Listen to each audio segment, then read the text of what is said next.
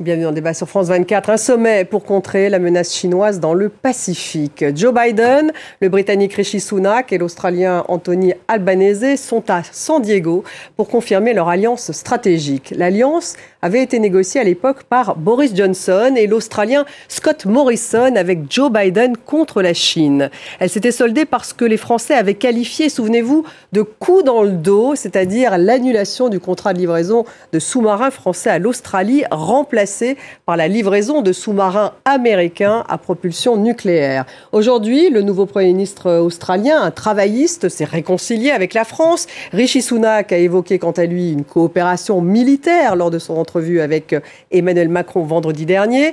Joe Biden s'est aussi rendu à Paris et Emmanuel Macron à Washington. Par ailleurs, les États-Unis et la Corée du Sud ont démarré des manœuvres militaires. Aujourd'hui, la Chine dénonce un risque de course aux armements dans la région. La guerre en Ukraine détourne aussi l'attention des États-Unis vers l'adversaire russe. Alors ce sommet AUKUS confirme-t-il la volonté des trois pays de contrer la Chine? Quelle est la place de la France depuis ce fameux coup de Trafalgar des États-Unis et de l'Australie?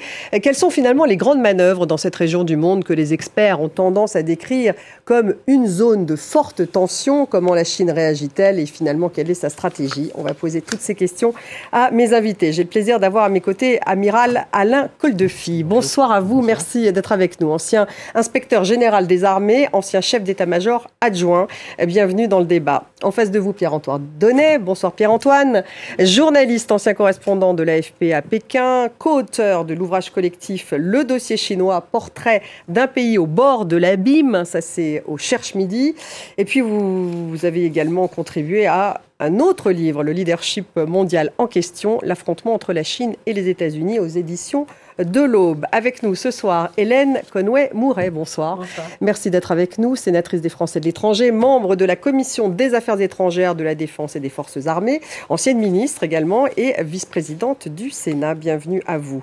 Nous avons avec nous en direct de Londres Denis McShane. Bonsoir, ancien ministre britannique des Affaires européennes, travailliste. Merci d'être avec nous. Bonsoir. Et vous pouvez euh, réagir tout au long de ce débat sur le hashtag débat F24, donc sur les réseaux sociaux. Avant notre discussion, je vous propose de faire un point en image avec Laura Cambo. C'est un contrat crucial pour l'Australie. L'achat d'au moins cinq sous-marins américains à propulsion nucléaire. Des engins de haute technologie qui transportent des missiles de croisière très sophistiqués. Ce pacte se déroule dans le cadre de l'alliance militaire AUKUS qui unit Canberra à Washington mais aussi à Londres. Il s'agira du plus grand bond en avant en matière de défense de notre histoire. Pourtant, l'alliance AUKUS ne se limite pas aux sous-marins nucléaires ni même à la transmission de technologies. AUKUS concerne l'avenir.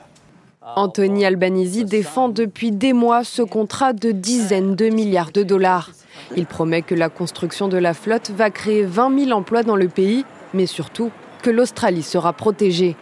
Car ces armes de dissuasion visent avant tout à lutter contre l'influence de la Chine dans l'Indo-Pacifique. Elle augmente drastiquement son budget de défense et menace Taïwan. En parallèle, Pékin s'oppose vivement à l'achat de ces sous-marins. Nous réclamons aux États-Unis, à la Grande-Bretagne et à l'Australie d'abandonner cette mentalité de guerre froide, de respecter leurs obligations internationales et de contribuer à la paix et à la stabilité régionale. En tout cas, la France voit définitivement s'envoler ce qu'elle qualifiait de contrat du siècle. L'Australie devait initialement acquérir 12 sous-marins français. L'annulation avait enclenché une crise diplomatique avec Paris pour qui l'affaire avait été un camouflet sur la scène internationale. Amiral, vous étiez avec nous d'ailleurs il y a un an et demi, hein, juste le jour où il y a eu ce fameux coup de Trafalgar. Est-ce qu'on peut dire que ce sommet AUKUS, donc un an et demi plus tard, concrétise un partenariat de long terme entre les États-Unis, l'Australie et le Royaume-Uni? Il concrétise rien du tout. Il concrétise rien du tout. C'est la domination américaine. Les Américains avaient besoin d'une base de sous-marins pour leur propre sous-marin nucléaire en Australie. Ils l'ont. Les Australiens ne verront jamais la couleur d'un sous-marin nucléaire d'attaque. Il faut 25 ans à 30 ans. C'est un pays qui n'a pas d'industrie nucléaire, pas d'ingénieurs, pas d'officiers, euh, pas de, pas de technologie, pas de compétences opérationnelles dans l'emploi des sous-marins nucléaires d'attaque. Mais ces sous-marins, ils vont bien, bel et bien être livrés. Oh, je ne sais pas. À l'Australie. Qui veut, les livrer? Les Américains. Non, ils n'ont pas envie. Alors attendez, je comprends pas. Expliquez-nous. Parce que là, ils sont en train de dire qu'effectivement, il y avoir ces sous-marins à propulsion nucléaire, euh, amiral, qui vont être livrés donc aux euh, Australiens. Les Américains sont en train de changer. Les, sous-marins nucléaires d'attaque, donc ceux qui sont à propulsion nucléaire mais qui ont des armes conventionnelles, en gros, il y en a 60 chez les Américains, 6 en France, et puis euh, les Anglais espèrent en avoir une douzaine. Voilà, on est dans cette ordre de grandeur. Les types changent régulièrement. La classe américaine actuellement est en train d'être renouvelée à l'horizon 2030-2040 et c'est clair que là, là-dedans, il y a des sous-marins qui peuvent être délivrés à l'Australie. Mais sans plus. pourquoi toute cette communication alors autour de ces sous-marins à propulsion nucléaire qui, enfin, je vois le plus grand bond en avant de l'histoire de l'Australie, a dit le Premier ministre australien. Pour vous, ce n'est même pas significatif. Non, non, non, non, mais je veux dire, on ne part pas de zéro. On part pas de zéro pour se construire une flotte de sous-marins nucléaires, sous-marins nucléaires d'attaque comme ça. Il faut des décennies, il faut une industrie nucléaire, il faut des ressources, il faut des, ingénieurs, il faut des autorités de sûreté, il faut une compétence opérationnelle. Donc on décide pas comme ça. Oui, on peut décider. Je vous donne un exemple. Ils ont fait, ils ont décidé. Ça va prendre du temps, c'est ce que vous dites oui, ben, Beaucoup plus de temps que ce qu'annoncé quand même. Hein. Alors on va écouter également euh, Jean-Yves Le Drian, parce que quid de la France hein, On se souvient justement de ce fameux euh, coup de Trafalgar, le coup dans le dos, comme l'avait affirmé euh, Jean-Yves Le Drian, et c'est un peu pour rebondir sur ce que vous avez dit, amiral, le chef de la diplomatie française à l'époque, je vous propose de l'écouter, c'était le, 16 septembre 2021. C'est très symbolique. Il y a eu mensonge, il y a eu duplicité, il y a eu rupture majeure de confiance, Mhm. il y a eu mépris. Donc ça ne va pas entre nous, ça ne va pas du tout. Ça veut dire qu'il y a crise. Quand on voit euh, le président des États-Unis et le Premier ministre australien avec la compagnie de M. Boris Johnson annoncer avec tant de solennité euh, cette rupture et ces engagements nouveaux, il y a là vraiment de quoi s'interroger sur la force de l'alliance. Hélène Conway-Moore, la France, est-ce qu'elle s'est marginalisée?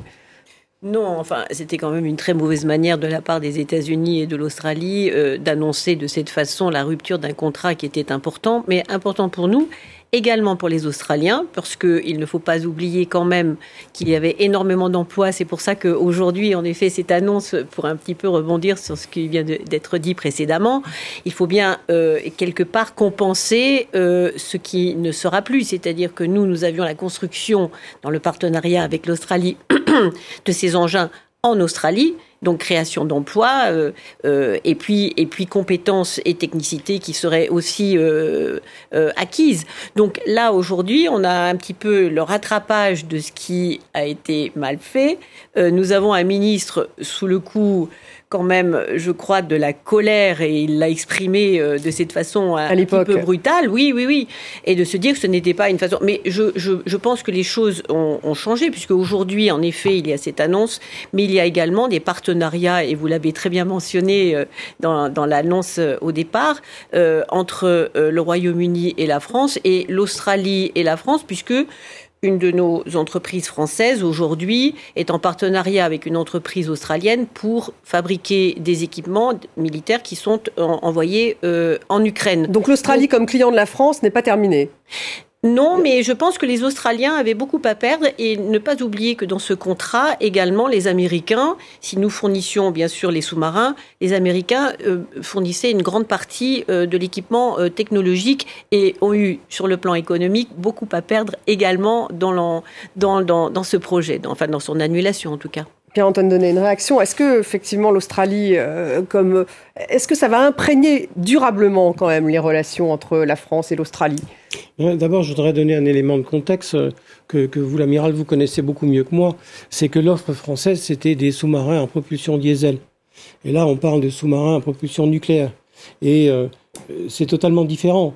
Euh, un sous-marin. Ce qui avait été commandé, n'oubliez pas. Pardon? C'est ce qui avait été commandé. On Au départ, oui, mais ensuite ça avait changé. Oui. À la demande d'air de l'Australie, c'est vrai. Exactement. Voilà, tout à fait, vous avez raison.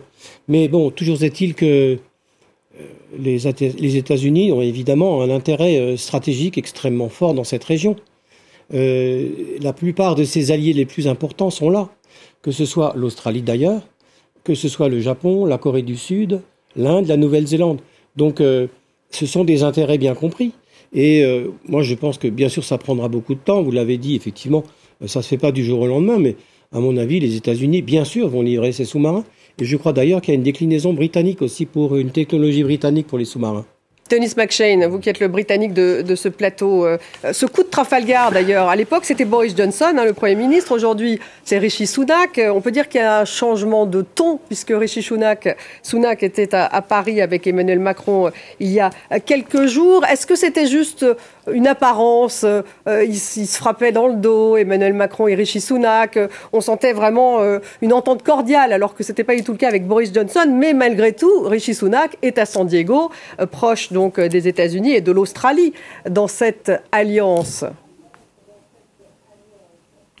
Oui, à l'époque, c'était deux leaders de conservateurs très à droite, sans foi ni loi, Scott Morrison et Boris Johnson. Euh, Monsieur Johnson, décrit par l'ambassadrice euh, Sylvie Berman en poste à Londres euh, il, y a quelques années comme un monteur invétéré. Tout le monde en Angleterre sont totalement d'accord avec Madame Berman là-dessus. Mais l'Australie se sentait, se sont un peu isolés.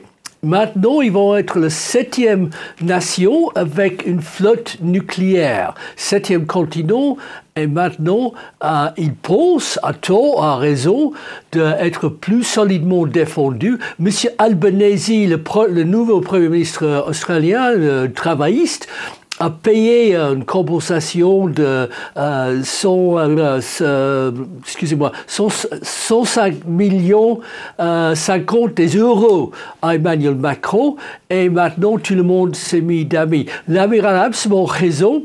Boris Johnson a promis que ça serait un énorme boost pour l'industrie des sous-marins en Angleterre. Mais en Australie, on dit ah non, non, non, les sous-marins seront construits à Adelaide, c'est dans le sud de la capitale de la province au sud d'Australie. Et, en tout état de cause, rien avant 2040. Donc, à voir. Mais si je peux, petite remarque géopolitique. Je ne suis pas du tout là à défendre euh, l'Australie ni de critiquer euh, la, la, France, mais l'Australie se sentait un peu laissée seule contre la Chine. Parce qu'on avait une certaine désinvolture ici en Europe, globalement parlant, et aussi chez nous en Angleterre, en prenant au sérieux la menace qui est la Chine sur sa région, comme a refusé de prendre au sérieux la menace de Vladimir Poutine. Donc, bien sûr, euh, bon gré mal gré, les Australiens pensent qu'avec les États-Unis, ils ont un protecteur un peu plus solide, soit de l'Angleterre, euh, ou bien, tu mets respect, la France. Contre la Chine, donc Amiral Coldelfi, vous pouvez rebondir sur ce qu'a dit euh, Denis McShane. Ils se sentent mieux protégés tout de même, euh, les Australiens, même s'il s'agit de 2040, comme vous dites, parce que vous avez l'air de dire qu'ils se font avoir finalement. Non, non, mais je veux dire, le, le contrat précédent, qui était un contrat, vous l'avez rappelé, de sous-marins classiques, des sous-marins ultra modernes, mais classiques, a été rompu, mais parce qu'ils avaient besoin de sous-marins à vocation océanique pour défendre leur, j'allais leurs eaux au, large face à une montée en puissance de la Chine qu'on trouve en particulier au plan naval. Donc là, bien sûr, ils vont avoir des capacités beaucoup plus importantes. 20 ans plus tard, quoi, c'est tout ce que, ce que, je veux dire. Mais, mais la propulsion nucléaire, elle est très efficace, j'imagine, pour ce type euh, ben oui. Euh, de sous-marin, ben plus que la conventionnelle. Ben, la propulsion nucléaire, vous n'avez pas à, recharger, donc vous pouvez naviguer pendant 60 euh, jours, 70 jours, c'est simplement les, les, hommes qui sont à bord et les femmes qui sont à bord qui, qui en forment la limite. La propulsion diesel, eh bien, de temps en temps, il faut recharger les batteries, et puis voilà. Donc on est... Je me permets de dire que la signature est différente aussi. Alors après, effectivement, ça c'est la partie propulsion. Après, il y a la partie euh, euh, sous la mer, c'est le son qui se propage, et c'est par le son que l'on détecte, comme en l'air, c'est le radar. Voilà. Eh bien, plus vous êtes gros, plus vous êtes silencieux, et les sous-marins nucléaires sont de plus en plus gros, comme les sous-marins classiques. Mais ce que je veux dire, je vais prendre l'exemple du Brésil. Le Brésil, en 2008, a signé un contrat avec la France pour quatre sous-marins du même type que les Australiens. Et en 2035, ils envisagent d'avoir un sous-marin avec une tranche nucléaire qu'ils vont faire eux-mêmes. C'est ça les échelles de grandeur. Oui, mais sauf que c'est ça, il faudrait que vous, Hélène Conway-Mouret, ils ont préféré les Américains plutôt que les Français, d'un point de vue politique aussi, euh, l'Australie. On n'est pas seulement dans une histoire de livraison militaire. C'est ce que disait euh, Denis McShane, c'est-à-dire qu'avec un parapluie américain, ils se sentent plus en sécurité qu'avec la France. Euh, peut-être, mais enfin, quand on pas, du, matériel, du matériel militaire, généralement, c'est un partenariat stratégique que l'on signe.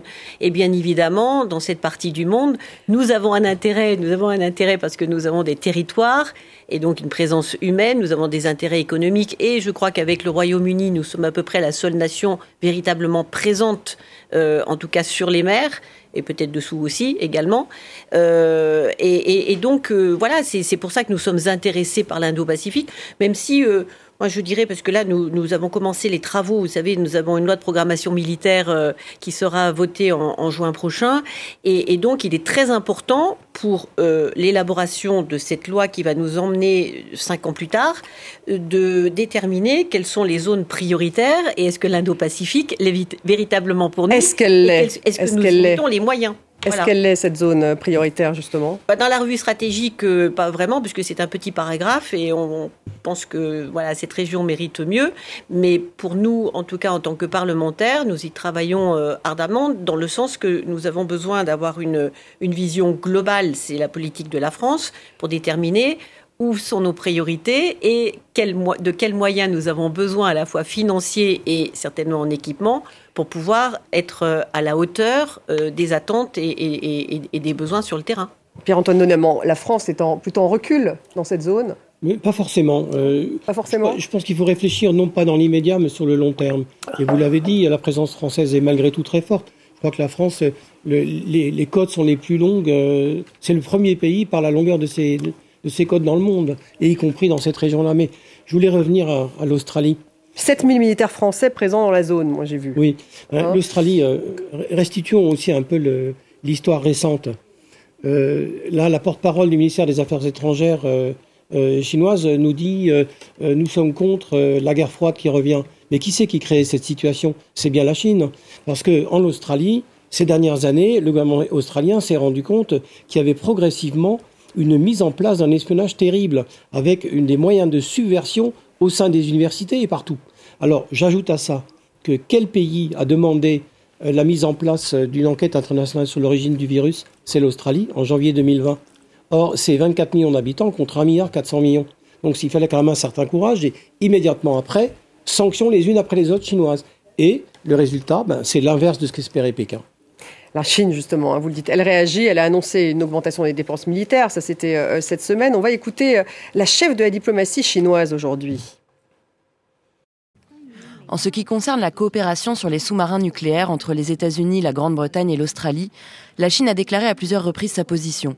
Nous pensons que cela pose un risque sérieux de prolifération nucléaire, impacte le système international de non-prolifération nucléaire, stimule la course aux armements et sape la paix et la stabilité dans la région Asie-Pacifique. Nous exhortons les États-Unis, la Grande-Bretagne et l'Australie à abandonner leur mentalité de guerre froide et ce jeu à somme nulle, à remplir fidèlement leurs obligations internationales et à faire davantage pour contribuer à la paix et à la stabilité régionale. Denis McShane, est-ce que ça alimente justement un esprit de guerre froide, un tel accord euh, entre le Royaume-Uni, l'Australie et les États-Unis dans le Pacifique? Non, pas forcément. Tout dépend de la réponse de la Chine. Vous m'avez très gentiment mentionné le fait que j'étais ancien ministre des Affaires européennes euh, dans le gouvernement de Tony Blair, mais aussi, avant, j'étais ministre chargé de cette région, c'est-à-dire la Chine, Japon, Corée du Sud, Australie, Nouvelle-Zélande, parce que j'ai beaucoup travaillé euh, dans les années 80, 89, avant que je suis devenu politicien député. Et on voit sans cesse euh, l'augmentation de présence de la Chine, ingérence de la Chine. Et nous sommes particulièrement concernés en Angleterre parce qu'on avait cet ancien, si je peux utiliser un mot, euh, expression française, petit territoire outre-mer de Hong Kong. Et là, les Chinois l'ont repris après la fin du traité en 1997 et depuis terminé tous leurs promis brisé, cassé, pas de liberté d'expression, pas de liberté politique, pas de liberté culturelle. et on a accepté plus de 100 000 euh, réfugiés de Hong Kong chez nous. Et vous savez à quel point les questions des immigrants et réfugiés sont très sensibles partout en Europe. Mais pour nous, c'est une idée de devoir, obligation, et c'est la faute des Chinois. Il n'y a pas une parole que la Chine a donnée qu'il n'a pas brisé un peu après. Ça, c'est le problème. Et ça, c'est la perte de euh, la, peur des Australiens, parce que les grands du monde, Richie Sunak, M. Macron, Ursula von der Leyen, Joe Biden, le président américain Trump, ils, ils, ne vont jamais en Australie. Mais c'est une énorme, c'est une nation pas si grande que la France ou l'Angleterre, mais c'est un continent et ils se sont toujours peu laissés pour compte, laissés ignorer, etc. Et c'est ça, oh, il faut traiter les Australiens psychologiquement. Ils ont versé leur sang pour libérer la France dans la Première Guerre mondiale. Et oui, le contrat a été brisé. Je suis totalement d'accord. Le comportement de M. Scott Morrison, c'est l'Australie perfide. Euh, mais maintenant, au lieu de retracer ces pas-là, qu'est-ce qu'on peut faire? pour créer une bonne alliance avec tous les partenaires dans le Pacifique pour dire clairement, nettement à la Chine qu'on n'a pas fait contre Poutine, que nous, les démocraties, sommes prêtes à défendre notre liberté. Amiral euh, Coldefi, donc c'est l'alliance, ça serait un peu l'alliance des démocraties euh, dans le Pacifique contre la Chine en pleine guerre en Ukraine, parce que ça aussi, ça change évidemment hein, euh, les choses, puisque la Chine, c'était l'adversaire principal des États-Unis. Aujourd'hui, dans la guerre en Ukraine, on voit que la Russie est aussi l'un des adversaires importants des États-Unis. Est-ce que ça a un impact dans cette zone? Je, dirais, bah, c'est un peu caricatural que la Russie est un adversaire de passage des États-Unis. L'adversaire fondamental, c'est la Chine. depuis, depuis 20 ans, 30 ans, moi j'étais au Pentagone, au département d'État, quand j'étais, aux affaires, m'expliquer la, pince de crabe, euh, et la Chine qui serait, euh, serait l'adversaire principal. Évidemment, actuellement, la Russie est un, j'allais dire, une, plaie de corail, quelque chose qui est, énervant, mais c'est pas l'adversaire principal des États-Unis, ça c'est clair. Hein. Vous avez, vous pouvez rebondir, Hélène Conway-Mouret, peut-être là-dessus Oui, je suis tout à fait d'accord. Euh, là, nous avons une, concurrence assumée euh, de la part de la Chine qui, pendant très longtemps, à tisser euh, ces routes de la soie. Ils utilisaient un vocabulaire euh, plutôt élégant, en effet, pour montrer cette emprise euh, économique sur le monde par l'achat d'infrastructures, de ports très stratégiques. Hein. Il suffit de, de, regarder un petit peu comment la Chine s'est aussi emparée de l'Afrique, s'empare des, des, des, ressources et, et, des terres rares pour être le seul pays à l'avenir qui va être en capacité de pouvoir fournir des éléments dont nous aurons tous besoin, les semi-conducteurs et ainsi de suite. Et là, nous avons une Chine qui s'est réveillée. Moi, j'ai eu des, entretiens euh, il y a quelques années avant euh, que les, frontières soient fermées avec des autorités chinoises qui m'ont dit voilà, nous sommes prêts, nous sommes prêts pour prendre le leadership dans le monde. Mmh. Et donc aujourd'hui, c'est simplement une, une comment la, la première place que les États-Unis ne veulent pas céder à la Chine qui la revendique ouvertement. Donc nous sommes là sur une, dans une guerre économique. On parle de guerre froide. Enfin bon, il y a beaucoup de choses qui, qui, qui, sont sous-jacentes, sous-jacentes à cela. Guerre froide ou est-ce qu'effectivement ça pourrait être l'endroit où il pourrait y avoir un troisième conflit mondial Cette, ah, cette zone indo-pacifique avec cette rivalité entre les États-Unis et la Chine. La Chine qui se rapproche aussi de la Russie parce que ça fait partie... Euh, vous l'avez parfaitement dit, je suis entièrement d'accord avec vous. La Russie c'est un phénomène de passage. Ça peut durer encore euh, quelques mois, voire un an. Et bon, c'est comme ça. Alors que la Chine n'a cessé de devenir de plus en plus agressive. À l'époque de Deng Xiaoping, donc dans les années 70, Deng Xiaoping disait Nous, Chinois, restons discrets et travaillons. Et depuis que Xi Jinping est arrivé au pouvoir en 2012, c'est exactement le contraire.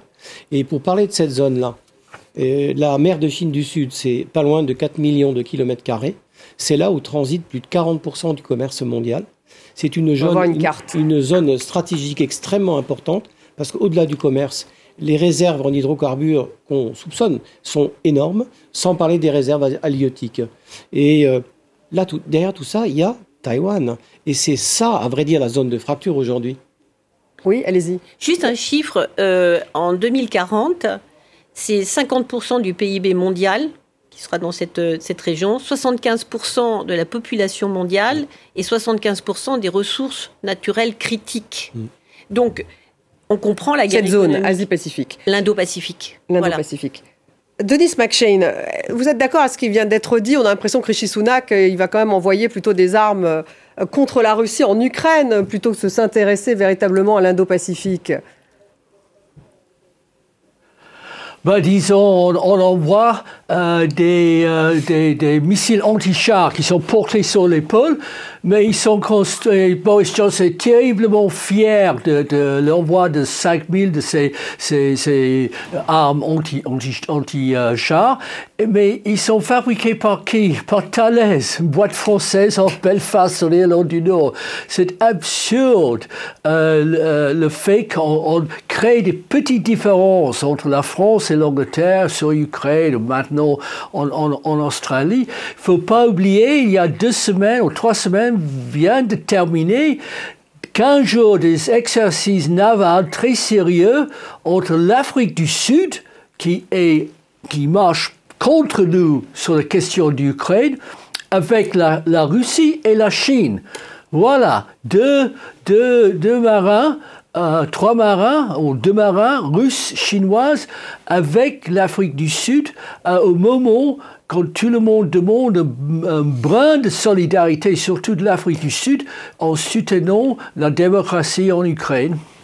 Alors c'est sûr que c'est plus complexe hein, que juste... Euh, là, il y a eu effectivement des manœuvres militaires entre euh, l'Afrique du Sud, la Chine euh, et la Russie. Est-ce que qu'est-ce que signifie le Quad, amiral Koldefi? Parce que ça, ça fait partie justement de ces alliances. Hein. C'est le Japon, parce qu'il ne faut pas oublier le Japon dans cette zone, qui est quand même aussi un pays important. C'est le Japon, l'Inde et les États-Unis qui ont créé une, une alliance.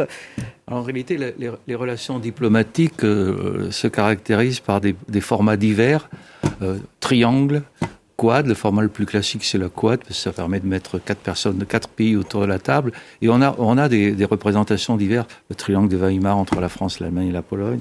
Des quads entre États-Unis, Royaume-Uni, France, et puis un quatrième qui peut être alternativement l'Allemagne, dans la zone Indo-Pacifique. Donc, ce sont des formats diplomatiques tout à fait classiques, en fait. Mais est-ce qu'ils sont puissants enfin, Est-ce qu'ils vont réussir face à la Chine que vous décrivez comme de plus en plus menaçante, ce type d'alliance? Alors, euh, l'intérêt de ces quads, c'est que les dirigeants se rencontrent et finalement, euh, au terme de discussion, arrivent vraisemblablement à, élaborer une politique, euh, non pas commune, mais une politique, j'allais dire, cohérente, en essayant de, gommer les aspérités.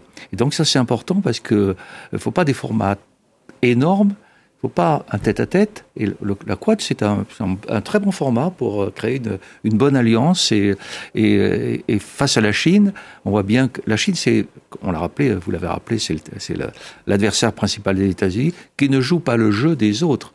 Il n'y a pas de guerre froide avec la Chine. C'est la Chine qui emploie ce mot.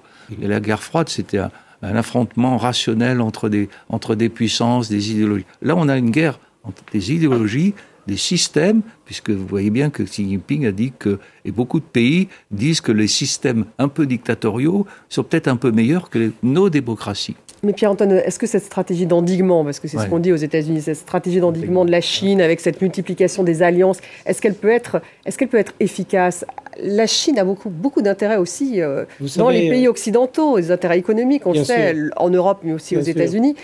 Donc est-ce que c'est une bonne stratégie que celle de l'endiguement, que celle effectivement d'envoyer des, sous-marins à propulsion nucléaire en Australie, alors que ça fait, eux le disent, les Chinois disent, il y a une prolifération nucléaire qui se profile aussi. Écoutez, pour reprendre ce que vous venez de dire euh, tous les deux, euh, ça veut dire quoi? Alors, euh, pas d'endiguement, on laisse le champ libre à, la Chine qui a une vision très expansionniste, en disant bien le contraire évidemment. non, parce que les pays occidentaux, ils défendent quoi? Ils défendent les valeurs universelles, ils défendent la démocratie, ils défendent le multipartisme. Est-ce qu'ils le font au, niveau, au, nom des valeurs véritablement ou au nom des intérêts? Mais c'est les deux. Dans cette zone. C'est les deux, c'est aussi les intérêts bien sûr. Mais pour reparler de Taïwan, les intérêts américains et pas seulement américains sont considérables. Vous parliez des, vous parliez des semi-conducteurs. Et les semi-conducteurs, c'est le nerf de la guerre économique qui est en train de se livrer. C'est la nouvelle révolution industrielle en cours. Donc euh, euh TSMC, donc le groupe qui produit des semi-conducteurs à Taïwan, à lui tout seul fait 54% de la production mondiale pour l'ensemble des semi-conducteurs, et cette proportion passe à plus de 90% pour les semi-conducteurs de toute dernière génération. C'est une des raisons, mais pas la seule, pour laquelle les États-Unis ne vont jamais lâcher Taïwan. Les États-Unis ne vont jamais lâcher euh, Taïwan, c'est aussi votre analyse, euh, Denis McShane? Je crois que oui, oui. C'est comme le, le, mur de Berlin, le discours de John F. Kennedy à l'époque envoyait un signal net et clair à Moscou que, bon, vous pouvez construire euh, votre mur, mais non, vous ne passerez pas. Et euh, c'est nécessaire, c'est triste.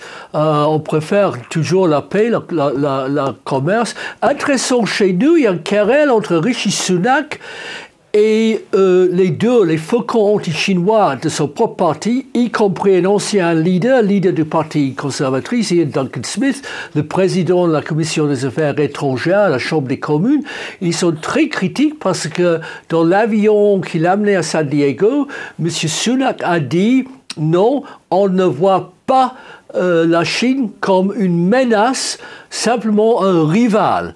Et là, il y a une différence entre les hommes de, city, de finance, euh, les gros capitalismes, qui veulent amender la Chine et s'en fichent de la dite euh, traitement génocidaire des, des, des dans Xinjiang. Je ne sais pas expert, je n'ai jamais mis pied là-bas. Je, je, connais Hong Kong par cœur. Et là, le traitement des Hongkongais par la Chine, en, flagrant contradiction, leur traiter, leurs paroles est scandaleux.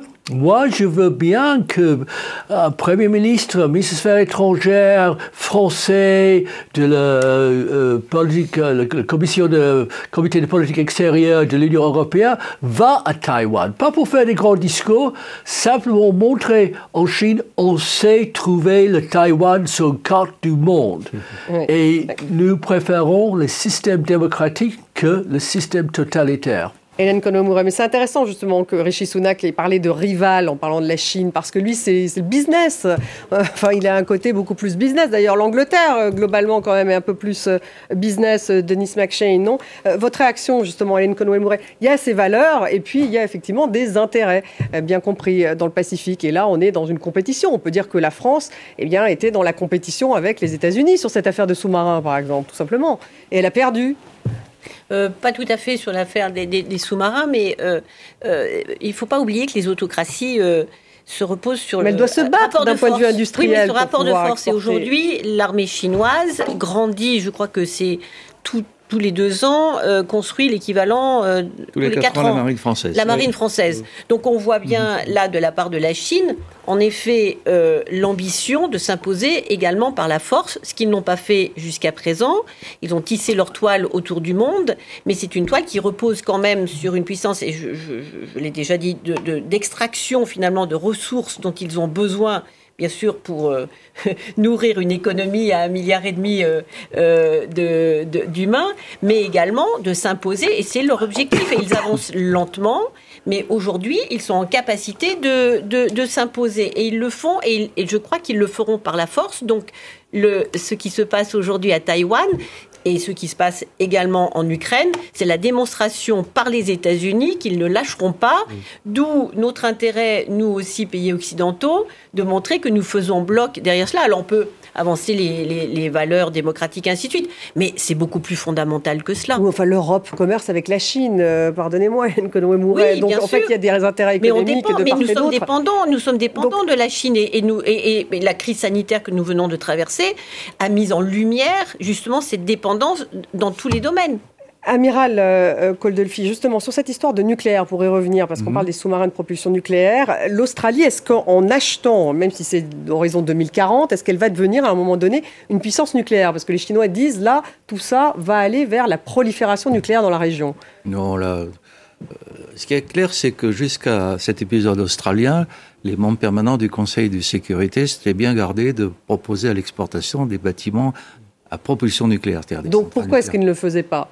Parce que c'était un, arrangement entre eux. On ne donnait pas cet accès à des centrales nucléaires à des pays qui pouvaient s'en servir pour, pour faire autre chose. Là, les, les, États-Unis ont enfoncé un coin que d'autres vont sans doute euh, poursuivre parce qu'il y a... D'autres donc qui par exemple? Euh, bah, Les Russes, les Chinois, les, tous ceux qui sont capables de construire des sous-marins. Mais eux, ils sont déjà des puissances nucléaires, on le sait. est-ce que d'autres nouveaux, est-ce qu'il y aura des nouveaux arrivants? Non, mais euh, la vente à, ce genre de pays peut très bien se faire. On peut très bien vendre des sous-marins nucléaires à l'Algérie, par exemple. Donc il n'y a plus de barrière là-dessus. avec, cette, avec ce contrat. Avec ce qu'a fait Biden, les, barrières ont quand même un petit peu sauté. Elle n'a pas totalement tort, la, la, ministre chinoise. Un certain nombre de barrières. Et on était tous, en particulier les, trois pays, euh, les trois démocraties du monde permanent, les Royaumes-Unis, les États-Unis et la France, on se tenait bien là, tous ensemble. Biden a fait voler ça en éclats, ben, c'est sa responsabilité. Avec cette hein. décision. Oui. Il a raison quand même. Hein Pierre-Antoine raison. Ah non, mais il a, il a ses raisons, on en a parlé au début de notre entretien. Mais, oui, mais ses raisons ne sont pas seulement les États-Unis. C'est l'ensemble de la planète qui est en jeu. Oui, mais alors, parce, parce qu'on on, s'en aperçoit. On parle de prolifération nucléaire, oui, oui, oui, bien sûr. Et, oui, je voulais rebondir sur l'aspect économique. Oui. Parce que on a parlé de dépendance, elle était flagrante effectivement lorsque la pandémie a, démarré. Mais qu'est-ce qui se passe aujourd'hui en Chine? On voit très bien. Le taux de croissance du PIB est en train de chuter et de façon assez significative. Euh, pour la première fois depuis 40 ans, euh, la Chine a annoncé 3% de croissance du PIB l'an dernier. Ça, c'est le chiffre officiel et c'est probablement beaucoup moins. Vous savez, beaucoup d'hommes d'affaires ont maintenant bien réfléchi, ils font leurs valises. Parce que les coûts de production sont en train de monter ils terriblement. la Chine. Oui, bien sûr, ils quittent la Chine, mais ils sont nombreux à partir. Mais toutes les grandes marques euh, ont, refait leurs calculs. ce mirage de la, d'un pouvoir d'achat en, Chine il a existé pendant longtemps. Or, aujourd'hui, on voit par exemple que le chômage est en train de grimper à toute vitesse. Alors, ce que je voulais rajouter, c'est juste une chose, c'est que avec tout ce qui se passe en, ce moment, moi j'ai le sentiment qu'on rentre dans une zone de danger réel. Parce que la Chine, d'un côté, a bien le sentiment qu'elle est face au mur. Euh, son seul allié véritable, allié, c'est peut-être un mot trop fort, c'est la Russie, plus l'Iran, la bande des quatre avec forte nuisance, et, et avec la Corée du Nord. Mais en face, il y a un armada extraordinaire qui est en train de se mettre sur place. Alors, que va faire la direction communiste chinoise? J'en sais rien. Euh, Xi Jinping euh, va aller à Moscou dans pas très longtemps. Et bien, il a le droit d'y aller, bien entendu. Personne ne peut mettre en question le fait qu'il y aille, sauf qu'il y va en plein conflit euh, en Ukraine du fait de l'armée russe. Donc vous pensez que ce qui se passe en Indo-Pacifique peut renforcer les alliances, par exemple, entre la Chine et la Russie C'est ce que vous voulez dire, oui, moi, je, si vous voulez, je pense qu'à vrai dire, c'est un, arrangement de circonstances. Euh, ça fait très longtemps que la Russie demandait de l'aide de la, de la Chine. La Chine qui est bien contente d'importer des hydrocarbures à bon compte. Et euh, sur le plan même stratégique aussi, euh, toutes les visées territoriales de la Chine en Asie centrale, là de nouveau, elles commencent à prendre corps, parce que la Russie n'a plus les moyens de faire influence. Donc il y a un sentiment d'urgence à Pékin, et là, il peut y avoir des décisions irrationnelles, et c'est ça ce que je redoute. Denis McShane, vous êtes d'accord Il pourrait y avoir des décisions irrationnelles du côté de Pékin. Et un mot également pour rebondir tout de même sur ce qu'a dit euh, euh, l'amiral Koldolfi sur cette prolifération nucléaire. Vous avez aussi ce sentiment, vous, enfin, cette, cette, analyse sur justement une prolifération nucléaire euh, peut-être attisée par cette, cet accord sur les sous-marins à propulsion nucléaire entre l'Australie et les États-Unis? Je pense qu'il y a une légère différence entre propulsion nucléaire et armes nucléaires. La France, a, avec raison, à mon analyse, a décidé de faire le nucléaire le cœur de son projet énergétique. L'Allemagne, nucléaire, nein, danke. Et partout, on a des non-manifs euh, contre l'idée des centrales nucléaires, partout en Europe, aux États-Unis et ailleurs. Donc, euh, le fait qu'il y a 6, 8 euh, sous-marins avec propulsion nucléaire, c'est une augmentation de la course aux armes nucléaires. Non, je ne suis pas vraiment d'accord avec cette euh, position. Mais il y a un problème avec les Chinois. La Chine est en train de devenir très vieille, vieux, avant qu'il devienne riche. On a un système économique basé que sur les exportations et pas sur la consommation parce qu'il n'y a pas de liberté en Chine. Le marché ne fonctionne pas en, Chine. On a euh, pas mal d'exemples bien cachés. Il faut examiner la faiblesse de la Chine plutôt d'être terrifié euh, de euh, ces, ces, soldats marchant à gauche et à droite euh, ou le ton des navires bâtiments de guerre lancés sur les, les, les mers. Elle a des talons d'Achille, hein. c'est ça ce que vous voulez dire, mm-hmm. Hélène Conway-Mouret, pour rebondir sur cette faiblesse de la Chine. Mais encore une fois, est-ce que cette stratégie d'endiguement, d'alliance, de livraison de, de de missiles à propulsion nucléaire. Est-ce que c'est la bonne stratégie face à la Chine? Et je ne sais pas si nous avons le choix véritablement aujourd'hui. Enfin, face à la montée en puissance de, ce pays, sans compter euh, le nombre de ses habitants, euh, ce qu'ils investissent dans l'industrie de défense, les partenariats qu'ils ont su tisser partout dans le monde également, avec des pays qui sont aujourd'hui dépendants de la Chine et qui n'oseront pas euh, critiquer ouvertement. Enfin, euh, vous savez, en France, nous avons une politique globale. Nous voulons être euh, cette nation d'équilibre, hein, parce que nous faisons jouer la diplomatie, et c'est très bien, et nous avons raison. Cependant, en ne mentionnant pas ou en ne mettant pas en lumière ceux qui sont coupables de certaines choses, notamment ce qui se passe en mer de Chine, eh bien, nous sommes quelque part coupables de cette montée en puissance de ce pays. Et puis, c'est vrai qu'aujourd'hui, je crois qu'il y a une prise de conscience, mais il y, a, beaucoup de pays, dont le nôtre, qui continuent à être mal à l'aise dans la dénonciation des ambitions de la Chine, qui aujourd'hui sont quand même révélées, sont assez, assez visibles et surtout assumées par les Chinois eux-mêmes. Donc, je, je me demande si nous avons le choix aujourd'hui de continuer à penser que les Chinois peuvent euh, continuer leur expansionnisme. Ils ont quand même des ambitions hégémoniques dans beaucoup de domaines. Et, de ne pas oser le dire. Donc je, pense que nous n'avons pas le choix. Amir Kolofi, c'est la bonne, la bonne façon, cette stratégie d'endiguement, avec euh, justement plus de militaires, euh, y compris maintenant les sous-marins à propulsion nucléaire face à la Chine Non, mais je, rebondis sur ce que vous dites. On ne peut pas faire autrement actuellement. On voit bien que on est, parti de Hocus, mais sur un autre plateau, on partirait d'Ukraine et on fait le tour du monde.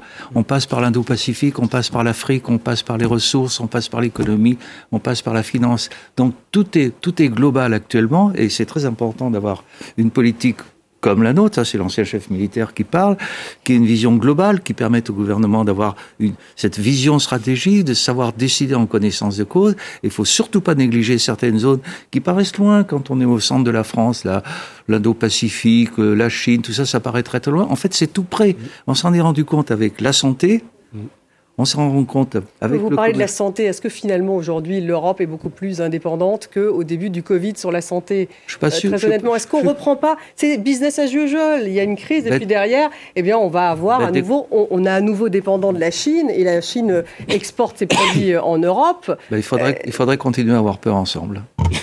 Alors, est-ce que la peur est bonne conseillère? Ça, je ne sais pas. Non, mais écoutez, je, je crois qu'il faut regarder la situation avec calme, avec pondération, et surtout ne pas céder ni à la peur, ni à l'hystérie. Je remarque que le gouvernement euh, chinois justement accusé les Américains d'être devenus hystériques. C'est pas vrai. Euh, côté américain, ils veulent laisser la porte ouverte pour le dialogue, mais pour le moment, c'est Pékin qui ferme la porte. En tout cas, on est quand même dans l'affrontement.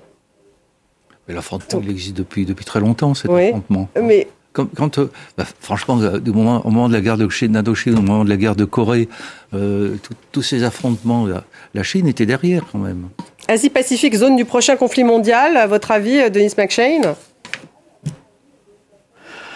Non, euh, c'est exactement la référence à le soutien de la communiste chinois, d'abord euh, contre la France dans la, guerre de, la première guerre de Vietnam des années 50, et puis contre les Américains dans les années 70, n'a pas vraiment abouti à une grande victoire pour euh, la Chine, parce que ni le, Vietnam n'est pas ami des, Chinois, ils ont peur des Chinois, ils voient les Chinois comme des racistes. J'avais un beau-père vietnamien à l'époque, il est mort maintenant non.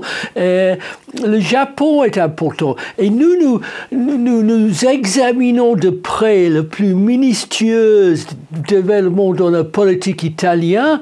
Qui peut nommer Monsieur le ministre des Affaires étrangères japonais ou coréen euh, je pose la question. je ne veux pas jouer un jeu comme ça. Et donc, ça veut dire Il faut comprendre c'est-à-dire que nous devons, toute l'Europe ensemble, euh, avec malheureusement l'Angleterre Brexit, euh, de penser à l'échelle européenne, de faire des alliances, des connexions, des correspondances, l'éducation, nos universitaires, changer nos mentalités, parce que on ne peut pas continuer de vivre dans une colonie des vacances en Europe quand le monde est, en péril pour plusieurs raisons. Merci beaucoup Denis McShane, merci Hélène Conway-Mouret d'avoir été avec nous, merci Pierre-Antoine Donnet, Amiral Alain Col de Merci à vous tous de nous avoir suivis, restez avec nous sur France 24.